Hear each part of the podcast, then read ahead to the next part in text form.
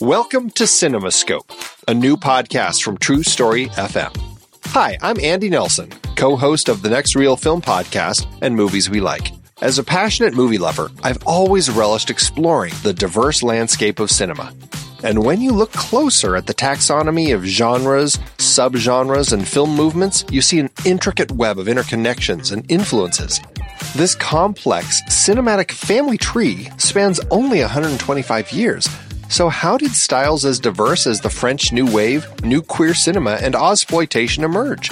What cultural, economic, and technological forces sculpted these styles? And what hidden threads unite them all as part of the same fantastic art form?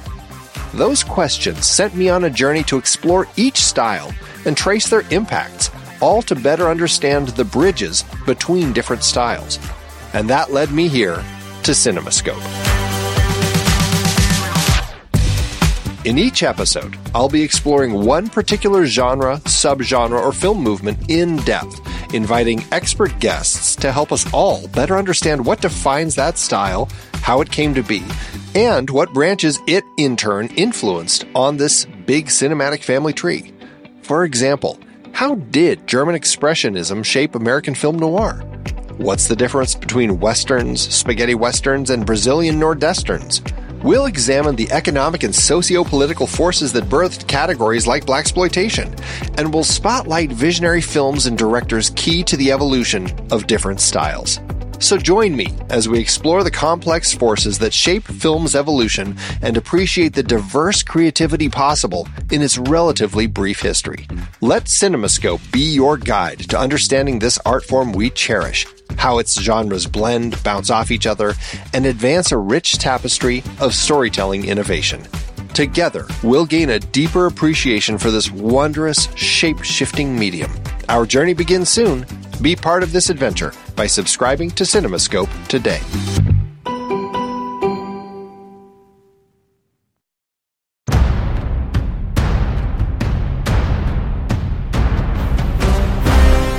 I'm Pete Wright.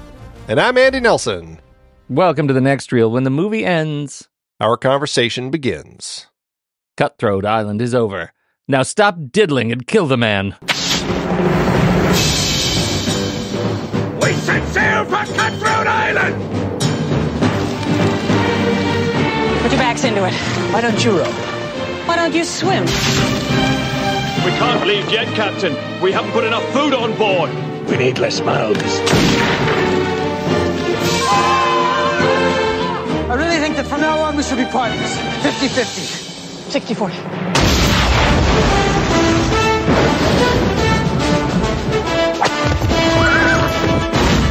I find myself being fired upon by an entire ship! Give me the map. Give me a kiss first. Come to seek my treasure, have you? Let's finish this.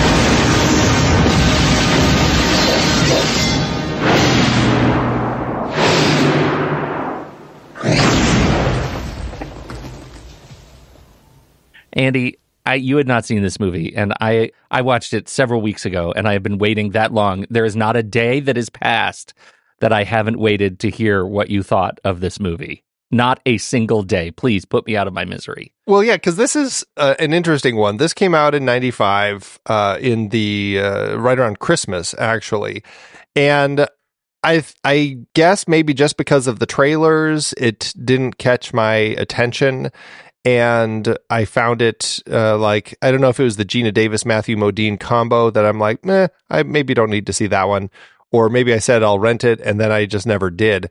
But it kind of completely evaded me. And you saw this? Did you did you see it in the theater?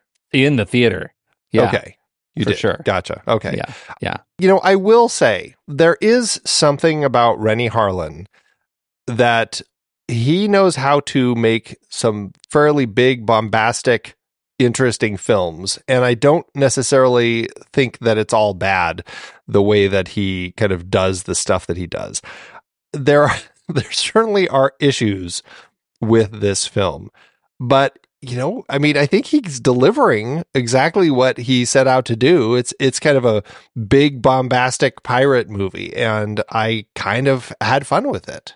And you know, I, I do have issues, but I as I watched it, I I found myself scratching my head about the reason that it's in this series, which is the Golden Raspberry Awards Worst Director nominees and saying, you know, I I mean, I think that he delivered on what he set out to do. I have a hard time saying that he's the one of the worst directors of the year. So that's where I walk into this one. You say that, I feel like we need to just make sure we we have a common definition of terms. What do you think Renny Harlin set out to do? Well, I make a pirate adventure film that checked the boxes as to what you were kind of expecting in a pirate adventure film. You've got sword fights, you've got uh, you know chases through towns, um, you've got battles between pirate ships, you've got lost treasure, you've got people falling overboard and ending up washing ashore on desert islands. Like I feel all of the boxes that got checked in this film also ended up getting checked in the Pirates of the Caribbean films. Yes. Like they're they're doing exactly the same thing that's done here. And the only difference that uh, really stood out was that that franchise really emphasizes the fantastical that goes along with it, like the ghost pirates and all of that sort of angle. You've got the mythical Kraken and all the creatures that kind of um, pop up in that whole franchise. This film is very much just a straightforward pirate film. There's none of that fantastical element. And I think that's fine. I, I, don't think that they were trying to deliver kind of the fantastical side of a pirate story. And so, th- I mean, that's, I think, what he set out to deliver is a, is a romping pirate adventure. I think you're right. And all of those boxes that you checked, I think he checked. And you didn't even check pyrotechnics. And let me tell you, that has to have been the biggest box on his list, is blowing crap up. well, I don't think that's a pirate no, check. Just, check. I think that's a Renny Harlin checkbox. that's a Renny Harlin checkbox. This is this is like peak Harlin blowing stuff up film. And and it's exuberant in its use of fire and brimstone. The thing that I think was not on your list, and it makes me think you and I are going to disagree on this point, is that what Pirates of the Caribbean did that this movie did not is give us a charismatic cast. I didn't connect with anyone in this movie. I thought Geena Davis and Matthew Modine were ridiculously miscast in this movie. I didn't find them fun, believable, lovable. They were parading through an effects reel. And that is the reason I feel like I can't connect with this movie. I don't like them. I think Frank Langella is chewing up every bit that he can.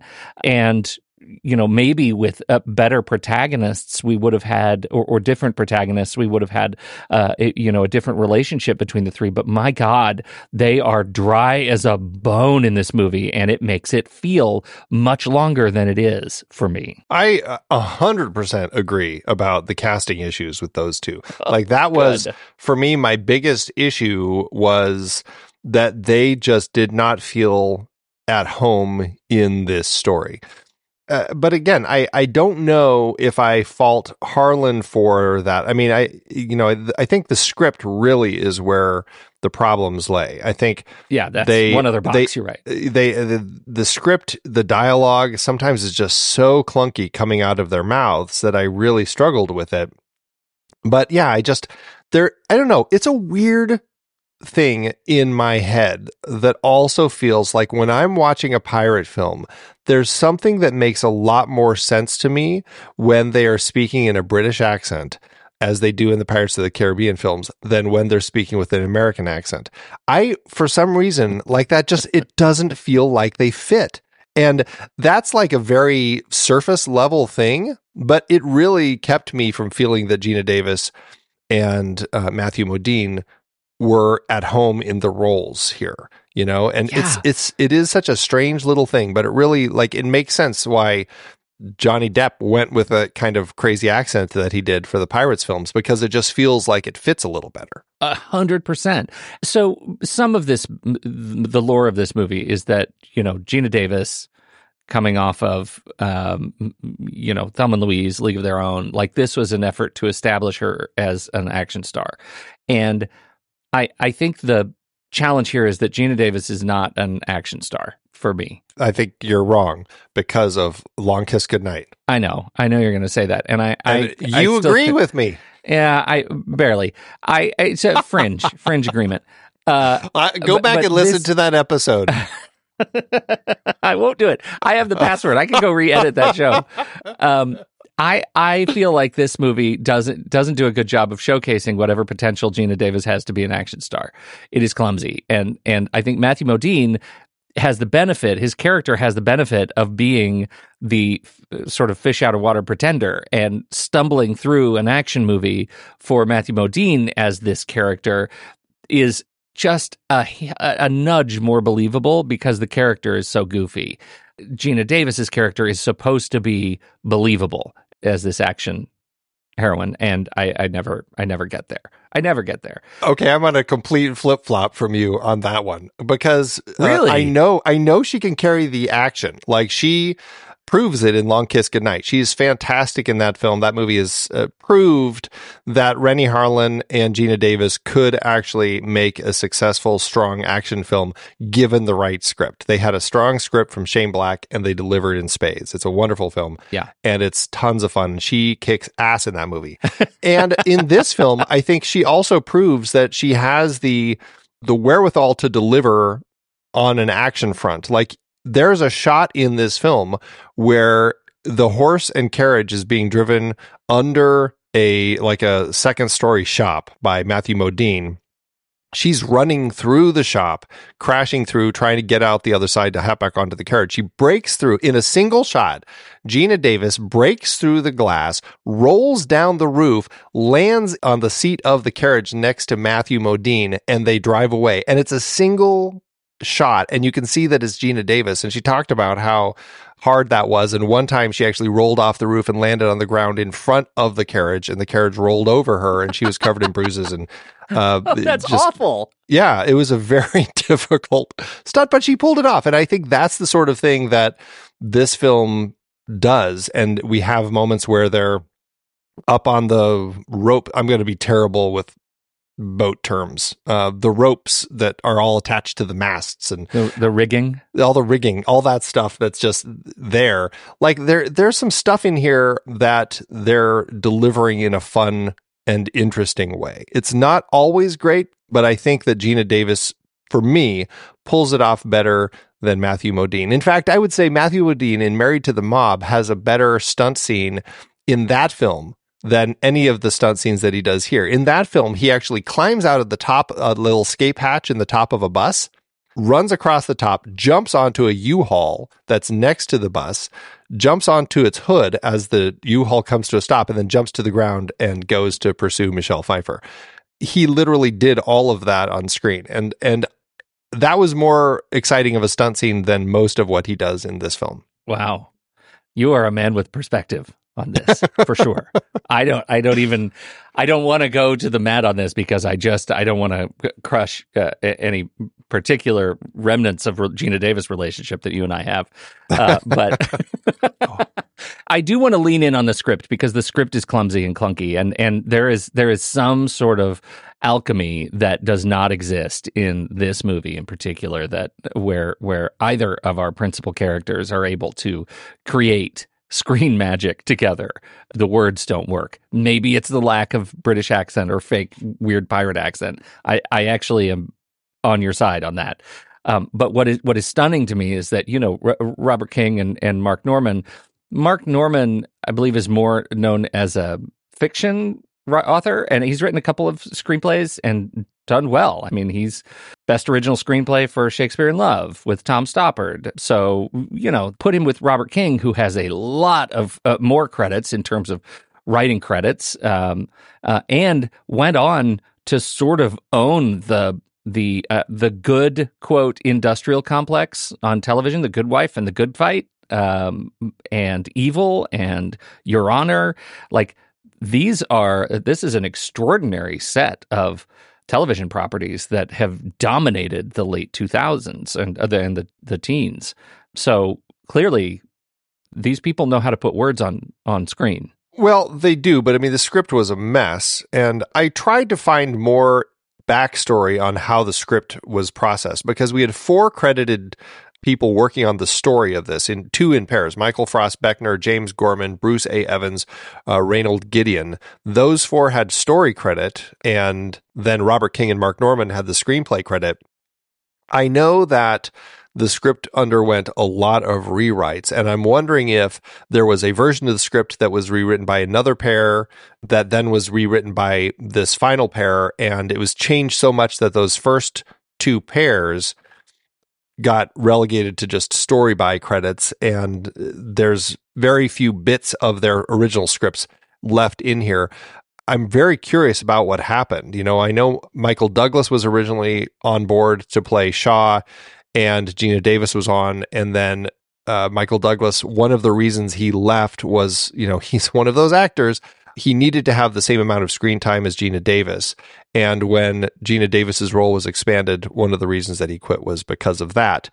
So I don't know, like where in the script writing process was all of that, and then uh, Renny Harlin was so focused on recasting the role, a lot of script work was done without him.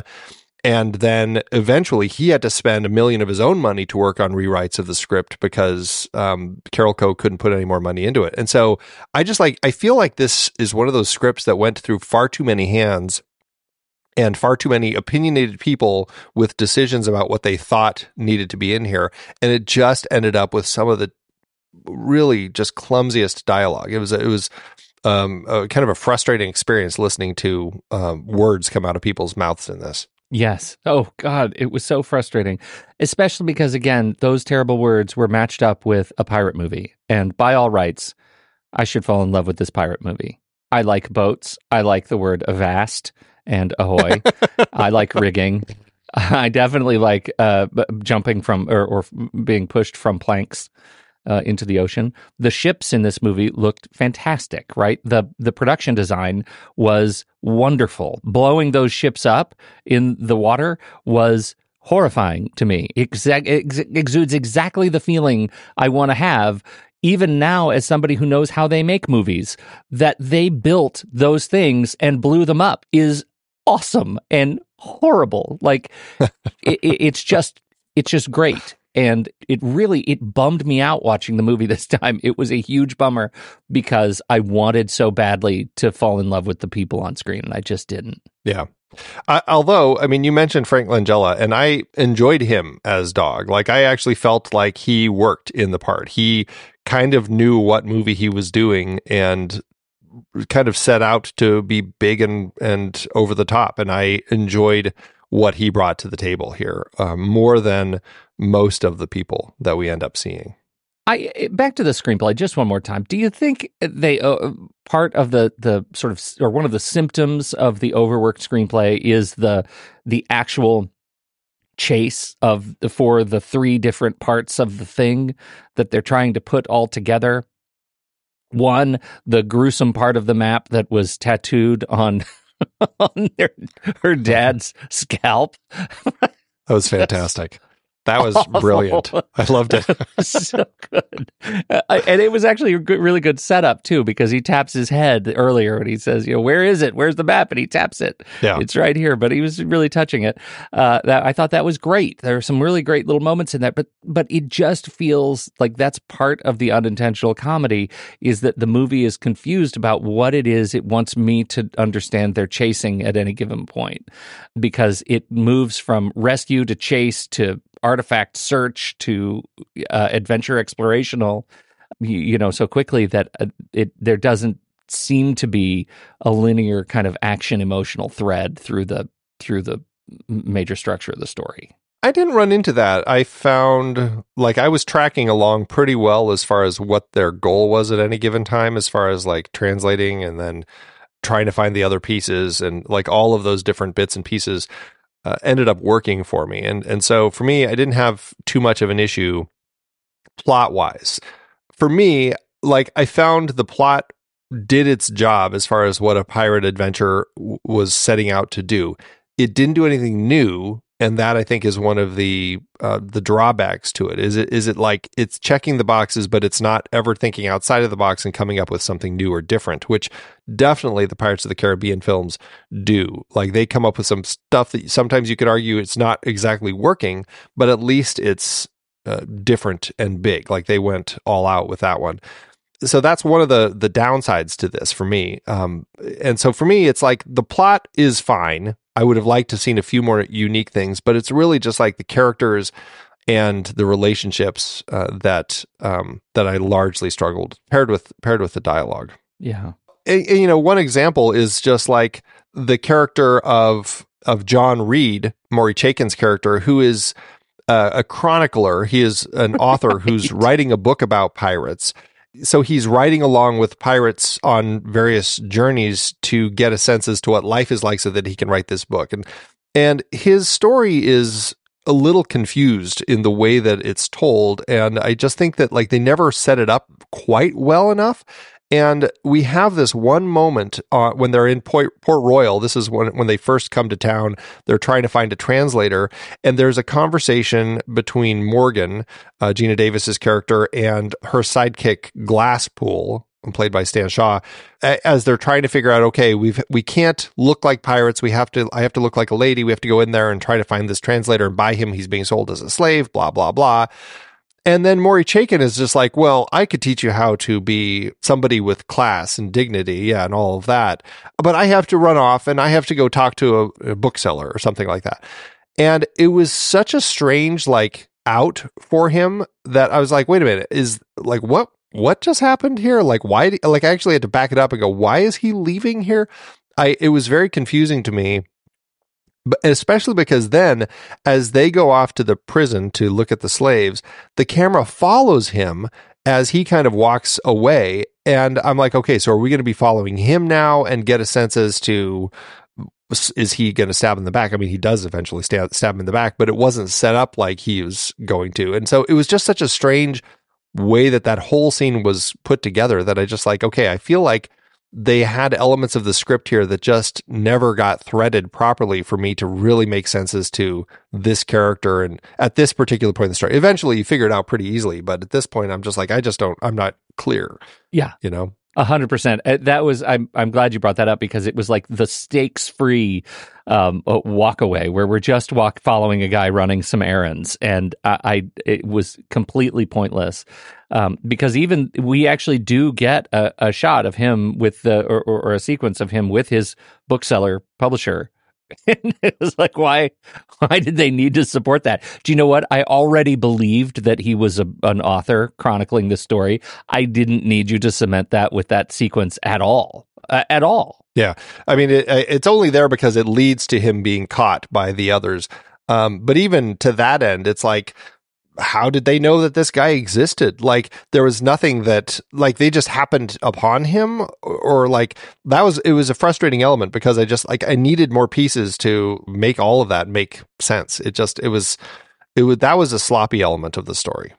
It was sloppy, but I this is an example of one of those sequences where I think is overthought because honestly, like you put him in the castle where they were going, right? You have some thugs pick him off because he's a noted chronicler, he's a journalist, whatever you want to say. Like he could just be recognized and be pulled out of a crowd. You don't need the entire artifice of walking down the street going into the bookseller. Like it it is I could I would have bought that based on much less and what they added just made it more confusing. Yeah, it definitely comes across in a fairly clunky way, which is yeah, uh, which is frustrating. Which I think is the, the that's the that's the testament to the movie writ large. But but because it's such a big effects movie, let's talk about Peter Levy uh, just a bit. The cinematographer behind this. Do you are you uh, uh, Levitron, as they call him?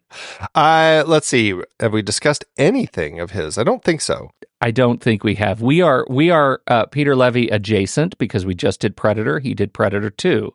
I don't believe we've done any of the Nightmare on Elm Street, but the Nightmare on Elm Street, The Dream Child, is uh, on his list. Uh, Blown Away. Yeah, he's a filmmaker or he's a DP who's worked a lot with Stephen Hopkins, uh, like on a number one, two, three, four, five, uh, six, seven, eight, nine films with Stephen Hopkins, an Australian cinematographer. You know, I, I mean, I think he's delivering, uh, you know, what Renny Harlin set out to to create here. I mean, it feels very much like a pirate movie. You know, we've got kind of the uh, the shady, str- you know, the seedy streets at night. You've got the the bars, The active markets at day. Yeah, I mean all of that stuff. right? The all the stuff in the water tanks where the the storm is uh, blowing them away, and just like all of that sort of stuff. Like it worked. I think creating the look. I don't know. I always look at movies in water tanks and. I, I try to gauge like is this a water tank movie where I'm buying what it's creating for me here? And this is one where I did. Like I bought all of the stuff in the ocean and that works generally with the cinematography along with just kind of uh, the the effects team and how it's directed. And it's funny because some of the worst water tank stuff that I remember watching around this era was Indiana Jones and the Last Crusade it's is right after the opening when it's the first time we see Harrison Ford. He's trying to retrieve that cross that he lost as a kid, and he's on the boat, the bad guy's boat, and he's going through the whole thing to get it off. Or, you know, get it. that whole thing. When they're sliding back and forth across the deck. Yeah, it felt like a water tank. It just never felt real. And this film, the water tank work feels real. And so to that end, totally. I, I enjoyed a lot as to how they put it together. Yes, yes. It, that it, another thing that makes this movie feel so bittersweet that that the look of the film is awesome for me. It, the action is awesome. The photography is awesome. Everything I buy into the universe of Cutthroat Island uh, very very well. I think it's really strong. Yeah, like production design, costume design, all of these things are like top notch uh, for what they're trying to achieve here. The fact that they were shooting in Malta and shooting in Thailand to kind of create the looks of these towns and of these islands, like it all feels very real. Like they are creating, like it's expert world building, is what we're getting here. Yeah. So to that end, can we talk about Renny Harlin then? Because uh, as the director, as the person who's pulling all of these different pieces together, what do we think of Renny Harlin as a director? This is our third Renny Harlin film that we've talked about. We talked about The Long Kiss Goodnight in a Shane Black series. We talked about Die Hard 2 in our Die Hard series. Where do you stand with Harlin first off as a as a director? Well, I have a secret place in my heart for Deep Blue Sea as a shark movie. Okay. Okay. Yeah. And I very much enjoyed some of the Nightmare on Elm Street movies. Uh, did not enjoy the adventures of Ford Fairlane. Long Kiss Goodnight, obviously, we talked about. I know we're. I don't think we're fans of Exorcist: The Beginning. Which one was that? Was that the one that was more of a? No, I haven't seen that one. The Exorcist: The Beginning is the one that uh, started getting made by Paul Schrader, and they pulled it away from him and it was almost done, but the studio thought it was terrible and brought brought, brought Renny Harlin in. Essentially, gave him a new budget to reshoot as much. It seems like as much as he needed. I actually just rewatched both of or watched Yeah. both of these recently, and it was amazing how different the two versions of the film are. They're both terrible. Uh, which is unfortunate, but it's a it's a definitely an interesting thought experiment to just look at the two films and to see how two different directors crafted such different stories from essentially the same material.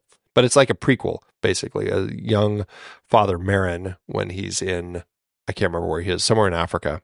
Okay. All right, so it's that's unfortunate. I think if you look at the the rest of his films, they're all like fair to middling. I haven't seen most of his stuff. I have seen every episode that he directed of Burn Notice, and I am a uh, I'm a big fan of that show in general. Uh, but he didn't come on until very late to direct in the series, and so um, you know he's not. It's not like he determined the look and feel of the show. Uh, anyway, I don't know where where are you? Well, interestingly, he is a filmmaker who has had six nominations by the Golden Raspberry Awards for Worst Director. Oh my goodness! the Adventures of Ford Fairlane, Cutthroat Island, Driven, Exorcist: The Beginning, The Legend of Hercules, and The Misfits.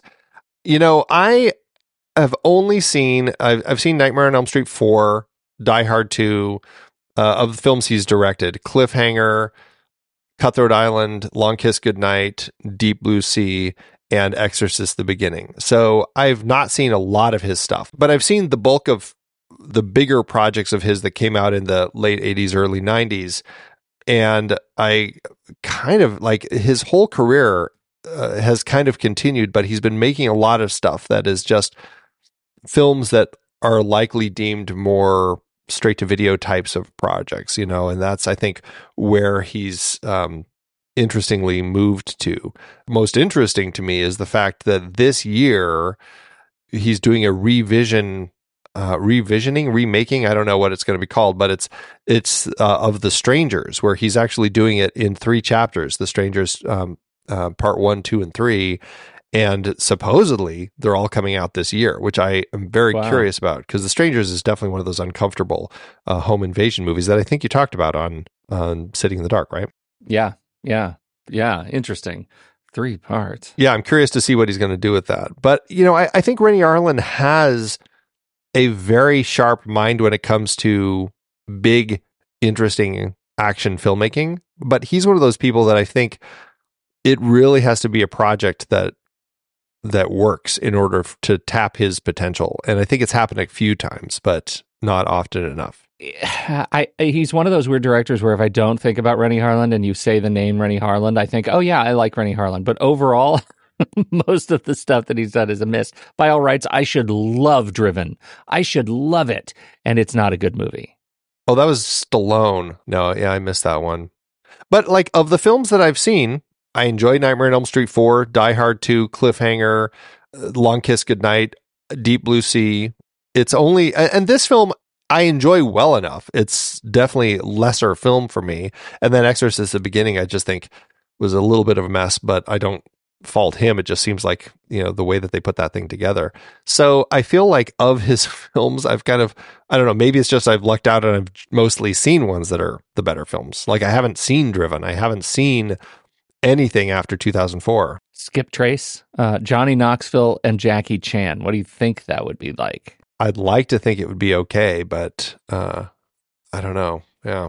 Yeah. I haven't seen it and I don't think I will. I heard Devil's Pass was an interesting one, and that's one that I have had on my watch list. I'm curious to check that one out because I, I think we talked about the trailer on a uh, Saturday matinee ages ago. Yeah.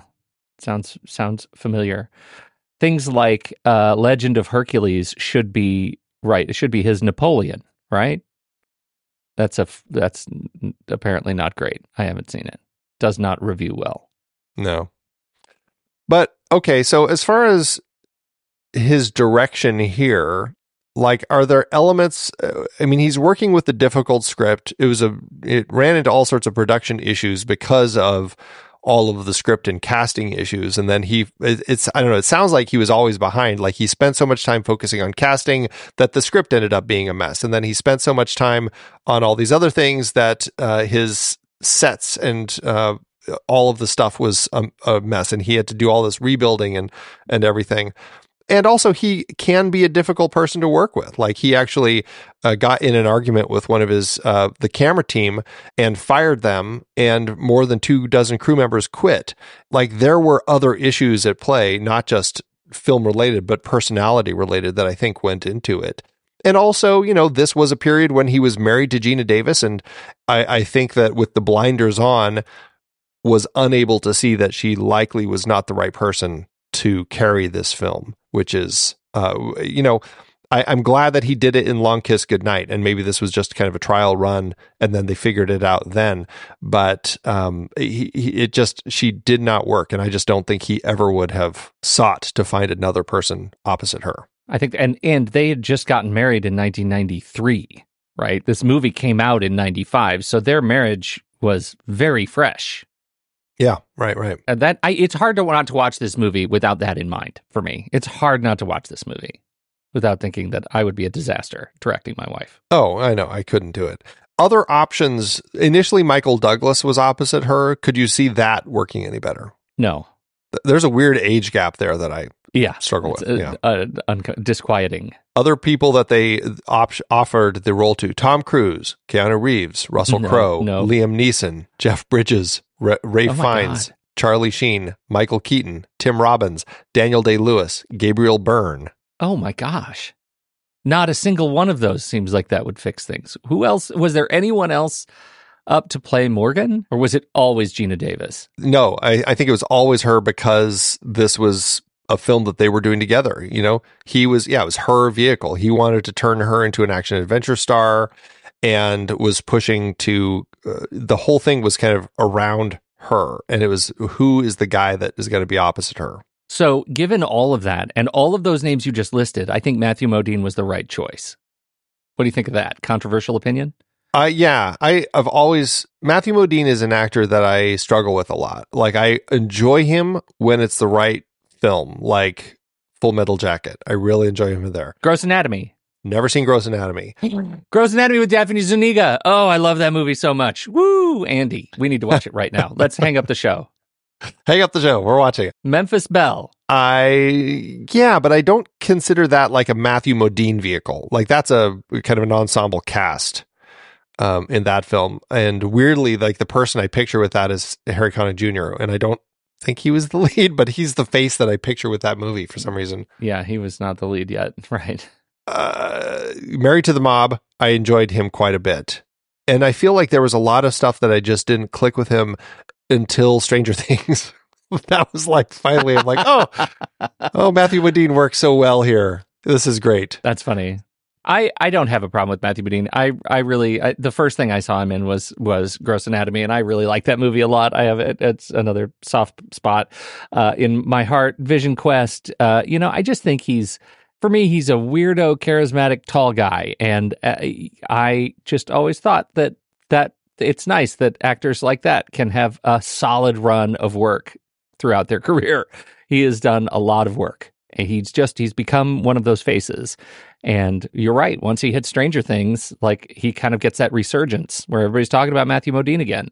But I, I think he's a very talented guy. I also saw him. Uh, we saw him speak. He came to Chautauqua, uh, and uh, we saw him speak on the main stage. And he was he's just a, a really interesting guy talking about the the role of creativity. And he's very very thoughtful. He's so thoughtful, which is not what I get out of this movie necessarily, but it's nice to know that, you know, he comes with it. It's funny that as a kind of a quirky actor, the pirate role I would definitely would prefer is Johnny Depp, who is a very quirky actor. Like I, I think he found a quirk that works really well for the world of piracy, like kind of Yeah. playing off of uh, the different people he was pulling from. Matthew Modine seems very much like Matthew Modine here, and it doesn't come across as a as somebody in the period.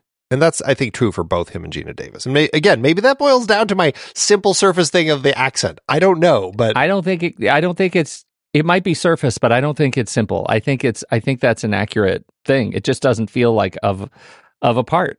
It doesn't feel like uh, you're absolutely right. It doesn't feel like we're in the world. but I look at the other roles, like Russell Crowe at least was Australian. You know, uh, Ray Fiennes uh, was British. Daniel Day Lewis was British, uh, or somewhere from the UK, and Gabriel Byrne. And so there are people that would have been bringing accents to the role, but weirdly, like I find all of them so much more serious actors. Can you imagine Daniel Day Lewis in this movie? I'm trying to think, has Daniel Day Lewis been in something like fun and what you'd call a romp? Like, I, I can't think of one. oh my God, you're right. Is it all serious, like dour serious projects from him? It can't be. He has to have laughed in a movie. right? Uh, Like- I don't think so. I'm looking at his list. Did he did Lincoln Oh, laugh? that was a real funny one. That was actually a hoot, Uh as they would say. such a hoot. Oh, Yeah. nine.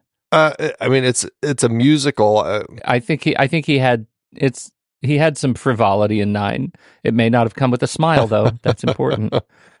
there will be blood. He got a lot of joy out of beating up the preacher at the end. Yeah, But, yeah, uh, yeah. It's funny. Like he's not an actor who jumps Bill the into Butcher, he laughed as Bill the Butcher, but it was more maniacal. A little more maniacal. Yeah, yeah. So I don't think it was a good list. Like Michael Keaton actually could have done it. Like he has that that crazy Beetlejuice, uh, much ado about Yes. nothing kind of personality in his acting that could have played as a pirate. Like maybe he would have been the one that I felt might have worked better.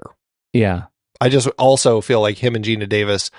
Um, they did another movie together, but um, I I don't know. Was that weren't they the political like the campaign writers, speech Yeah. writers? Yeah, I liked that movie. that was uh, well, it was Speechless actually. Yeah. That was that was a movie I liked, and that was also Renny Harlin, wasn't it? Well, he produced it. He didn't direct it, but he did work on it as a producer. Oh, So, yeah. all right. That makes more Yeah. sense for Yeah. sure. Interesting. Well, uh, and that was the year right before this. So, yeah, I don't know. I don't know. I it, I struggle with that, but again, I just struggle with the cast. So, And Michael Keaton dodged a bullet. I'll tell you what, he got the right movie with um, what did he do this year? Multiplicity? to get Speechless instead of uh, instead of Cutthroat Island. No, well, I mean, it would have been and Cutthroat Island because it wasn't like an either or. Yeah. I'm I'm just glad to think of it as an either or. I'm just saying his next film was Multiplicity, and I don't think he necessarily escaped a bullet. Okay, that wasn't a great you one. know that's that's a fair assessment. Okay, what else about this one? Anything else? You know, we talked a little bit on our pre-show about the this movie's sort of reputational baggage as being the movie that um, that sunk Carolco. And you know, we went through there. There's a, a non-trivial list of underperforming films that led to this movie, but this movie did break the back of a struggling Carolco. There's there's no way. I, I don't think you can look at this movie any other way. They were struggling, but this movie was the was the final the final straw. Unfortunately, yeah, it really was. Um, it was the film that that um, killed. I mean, Guinness Book of World Records lists this film as the biggest box office bomb of all time. And well, it did for a while. I mean, it has been surpassed afterward, but uh, this film really, you know, for quite a while was. I, I think before this, uh, Heaven's Gate might have been the biggest box office uh, failure, and that was 1980. So 15 years before a film did as poorly as this did. Adjusting for inflation, it's estimated to have lost over 200 million. Since then, Mortal Engines in in 2018 lost 204 million. The 13th Warrior, which is actually uh, 4 years after this in 1999. It's I mean it's tricky because they're not exactly sure on what the budget actually was for this film. So they say the adjusted for inflation loss was somewhere between 121 million and 227 million. The Lone Ranger in 2013, 201 to 239 million dollars loss, and John Carter, 143 to potentially 255 million dollars in a loss in the red. It certainly still is toward the top of uh, films that have had a major loss. I know this was a film with a central character as, that was designed for Geena Davis, but I just have to ask: is there is there another actor you would have put in Geena Davis's role that you think could have made more of the part than Davis herself? And and I should say, I at no point would eh, we wouldn't be fifty something white men if we didn't talk about the the feminist kind of angle of this movie, right? The part of the thing that I think you could say in '95 was uh, impacted some of this movie is that people didn't weren't able to wrap their heads around a, a female pirate, and I I think that we've that makes this movie feel dated in an interesting way that it was just so wildly ahead of its time, it, and I think it was great for it. Were there other action oriented actresses at this time that you think could have could have carried this role? Say with with Matthew Modine, knowing if, that this is completely armchair casting. again, just because my brain is really stuck on the British angle with this, and like, you know, I just ended up buying Keira Knightley more in this world than Geena Davis. I'm trying to think, like, that would have put it at people like Emma Thompson and uh, Kate Winslet, and uh, who else would have been? And I'm just trying to think. I don't know if I would have mm, added either of them to my list of other options. Uh, do you have somebody on the top of your head? I wish I did, like right off the bat. All I can think about is Linda Hamilton. Oh, well, because yeah. you know we saw Linda Hamilton do it, like and, and become an, an incredible sort of action oriented star. But of course, we also have someone like Sigourney Weaver, right? We have um, I don't know. See, you say British, and all I can think of is Meryl Streep's amazing British accent. So, who else was doing it at this point? It- you know, I mean. Sandra Bullock did Speed right around this time, and she, I would not categorize Sandra Bullock as an action star. I would categorize Sandra Bullock as an awesome foil to an action movie. Angela Bassett, maybe. Angela Bassett's an interesting one for sure. Yeah, I, I'm just, I, you know, I'm so stuck on like the the British angle. I'm trying to think. Okay, I mean, could I see Kate Winslet, Helena Bonham Carter, in the role? Uh, you know, I suppose possibly. Emma Thompson played a pirate a few years later, actually, in the animated uh, Yeah. uh, Treasure Planet. Michelle Yeoh, 1992, she was in Super Cop. 1997, she was in Tomorrow Never Dies. Incredible action performer. Not British, but certainly could have been written into the, ex- the exotic kind of character of the the mysterious pirate from the East. Yeah, I actually think that's kind of a, a fun choice. I would, I would, I would like to see that. I, I could buy into that one. I'm just like, who's a like British comedy? Like that's where like because I feel like it's kind of that comedy action that where it's not just like an action star like Rebecca Ferguson in the Mission Impossible movies or something. It's like somebody who carries the comedy and the action, and that's where I'm running into a wall with um, with options. So I, I'm sure somebody's there, but I mean, I think these are some interesting ones. Oh, you know who actually I could see in the part, I got I got one.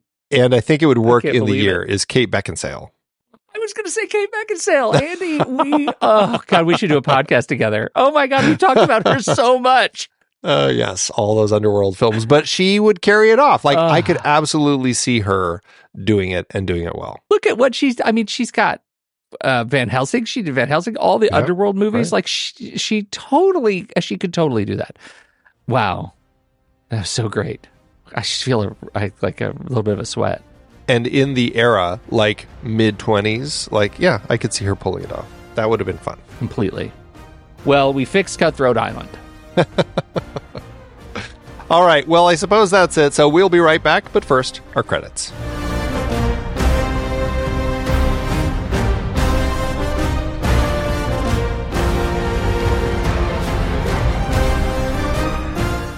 The Next Reel is a production of True Story FM, engineering by Andy Nelson, music by Ian Post, Oriole Novella, and Eli Catlin.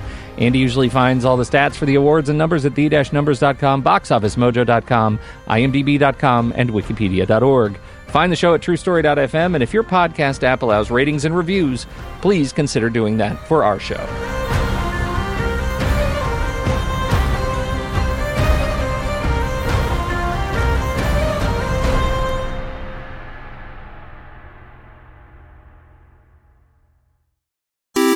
Andy, according to my friend Internet, this is what Letterboxd is. Letterboxd is a global social network for grassroots film discussion and discovery. Use it as a diary to record and share your opinion about films as you watch them, or just keep track of films you've seen in the past. Showcase your favorites on your profile page. That is a lot. You bet it is. That's why I want you to tell our fair listeners just one thing you do with Letterboxd that has changed the way you watch movies. Let them have it. Okay, are you ready for this? So ready. I love lists. As of today, I have 246 lists in my account. I use them to track the movies I watch, organize them in all sorts of different ways. I track them by hand. I clone lists from other people. I use them to plan what I'm going to be watching, all sorts of things. I just, I love creating lists. It's a fantastic tool. Sexiest animated characters. Andy, what is this? We love Letterboxd, and if you're a movie lover, we are sure you will too. And when you upgrade from the free account, you will remove ads and support the great Kiwi team building this amazing service. Just use the discount code Or visit thenextreel.com slash letterboxd to get 20% off your pro or patron membership. And it works for renewals as well. All right, sequels and remakes. When did we see Cutthroat Island 2? Unfortunately, this did so poorly that uh, not only did it kill any potential for sequels or remakes, but also killed the interest in pirate related movies. Not that it was a big thing, but uh, nobody was interested in in um, spending money on a pirate themed movie until Disney, of course, came along. The only thing that really came out of this was a video game. Acclaim Entertainment published it uh, right after the movie, and it played on all the platforms Super NES, Sega Genesis, Game Boy uh, as a tie in. And that was it. That was all we got. It is a 42 minute, 26 second speed run playthrough on YouTube. You can watch the whole thing and you can put it on double speed and knock this out in 20 minutes and feel like you were there. There you go. It is exactly what you would might expect from a video game of the era. It's very like Prince of Persia 1. uh, okay. Well, uh, th- we are here because of the awards. How did this do at award season? Possibly the poorest of all of the the films that we're going to be talking about in this particular series. It only had one nomination, and that is the one we're talking about for this series, the Golden Raspberry Awards. The the uh, the Razzie for worst director, Renny Harlin was nominated, losing to Paul Verhoeven, and that's it. That was the only shot it had. Wow.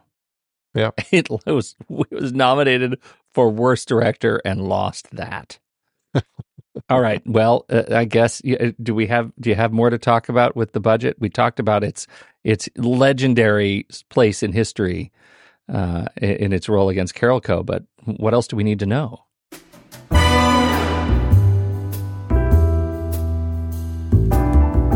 Well, yeah, I'll just fill you in. I mean, having proven himself at the box office with Cliffhanger a few years earlier, Harlin did manage to land a $98 million budget for his pirate adventure film, or almost 204 million in today's dollars. The movie opened at a very busy Christmas weekend, December 22nd, 1995, opposite Waiting to Exhale, Grumpier Old Men, Sudden Death, Tom and Huck, Dracula, Dead and Loving It, Nixon, Balto, and the limited release of Four Rooms. It did not find its audience, opening in 14th place and dropping out of theaters relatively quickly.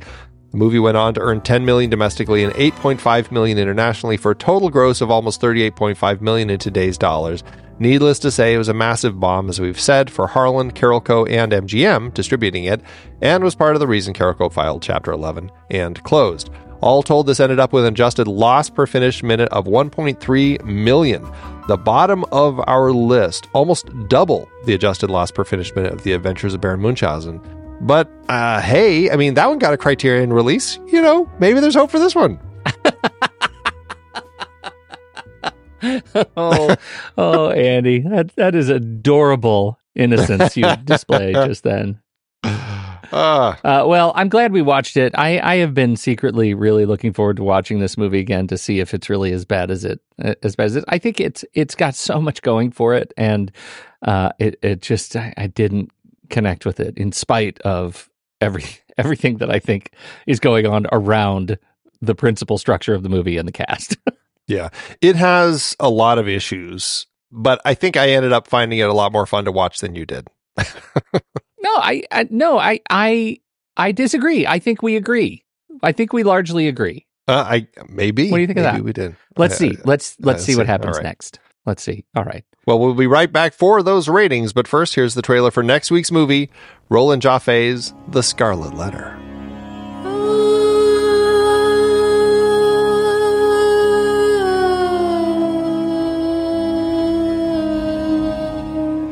Friends and fellow voyagers in the greatest of all dreams. If we are to succeed in building our new Jerusalem, then the power of love, yea, his divine love, must bind our hearts as one.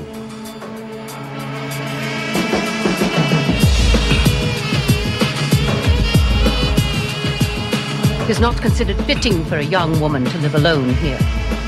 My husband has sent me on ahead to prepare a place for his arrival, so that is what I intend to do. I greatly enjoyed your sermon. It's rare for a man so young to speak with such force of passion. Well, for some reason, I, I felt most inspired today. I thought the young minister very Handsome? I can see what others cannot. But I know the hearts of men. Whatsoever thou lustest after is mine enemy, saith the Lord God, for only I shall consume thee, only I shall fill thee up. From Hollywood Pictures and director Roland Joffe comes the classic story God help me, Esther. I love thee. God help me, I love thee too. of a love so forbidden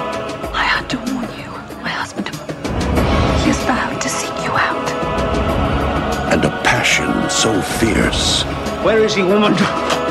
their world would never be the same.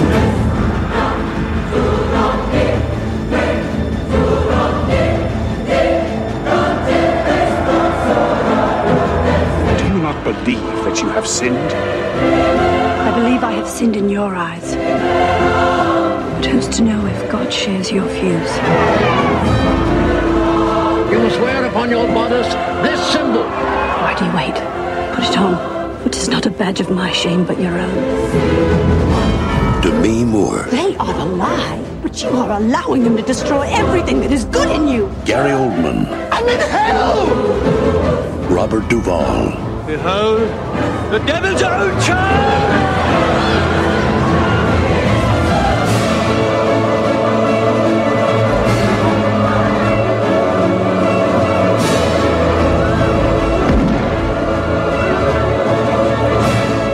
The Scarlet Letter. You know what I got the other day, Pete? Stephen King's latest. Want to borrow it? Do you know who you're talking to? What do you mean? Andy, when's the last time I read a paper book? It's been like decades. I would much rather use Kindle, or better yet, Audible. What am I thinking? I don't read paper books anymore either. I am an audiobook guy all the way. For those of you looking to listen to the books behind the films we talk about here on The Next Reel, get a free audiobook download and 30-day free trial at thenextreel.com slash audible. It's the way to go. Uh, season 13 is a fun one, looking at various awards categories over the decades, from Best Picture nominees to cinematography. Adapted screenplays to visual effects. And a good number of movies we're discussing started out as books or plays that you can read now on Audible. 1940 Academy Awards Best Picture nominees of Mice and Men and Wuthering Heights. Oh, what a great way to start this season.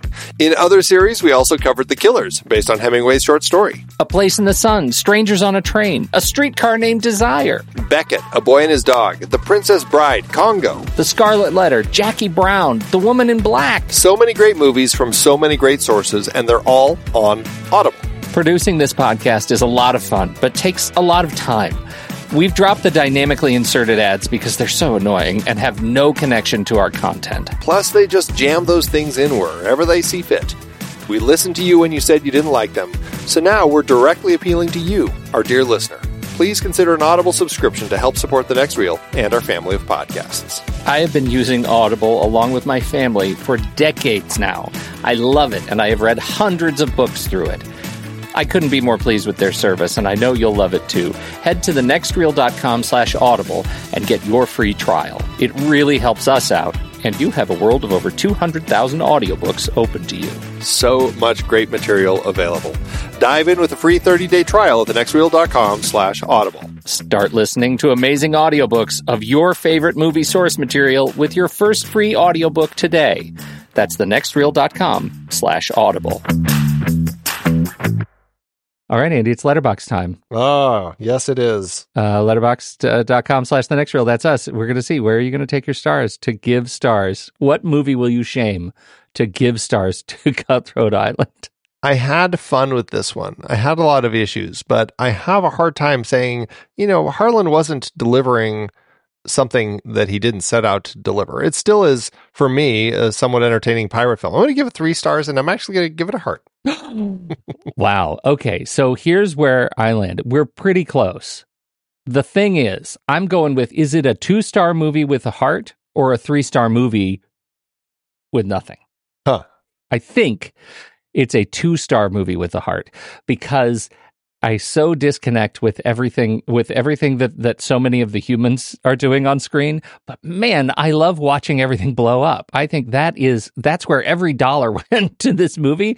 And as a work of pyrotechnic art and piracy, it's really great, and I low key kind of love it for what it is. Uh, so I think I'm going to be two stars and a heart, which actually I think is pretty good. Yeah, I think that's fine. I mean, it's it is kind of one of those not so great movies that you can kind of easily love. Like this could potentially fit into guilty pleasure land. You know, it's one of those films. It's like, eh, you know, it's not super great, but it's I don't know, it's fun. I would watch it again. I'm so I'm really glad to hear that. I'm glad to hear that from you. Yeah. Fantastic. So that lands it with a two and a half and a heart over on our account on Letterboxd. That's at the next reel. You can find me at Soda Creek Film. You can find Pete at Pete Wright.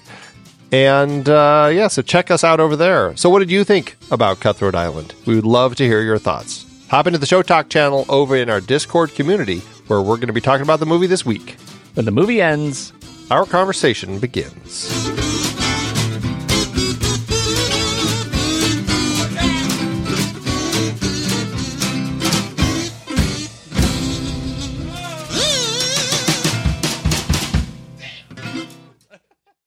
This is a funny little side note, Pete.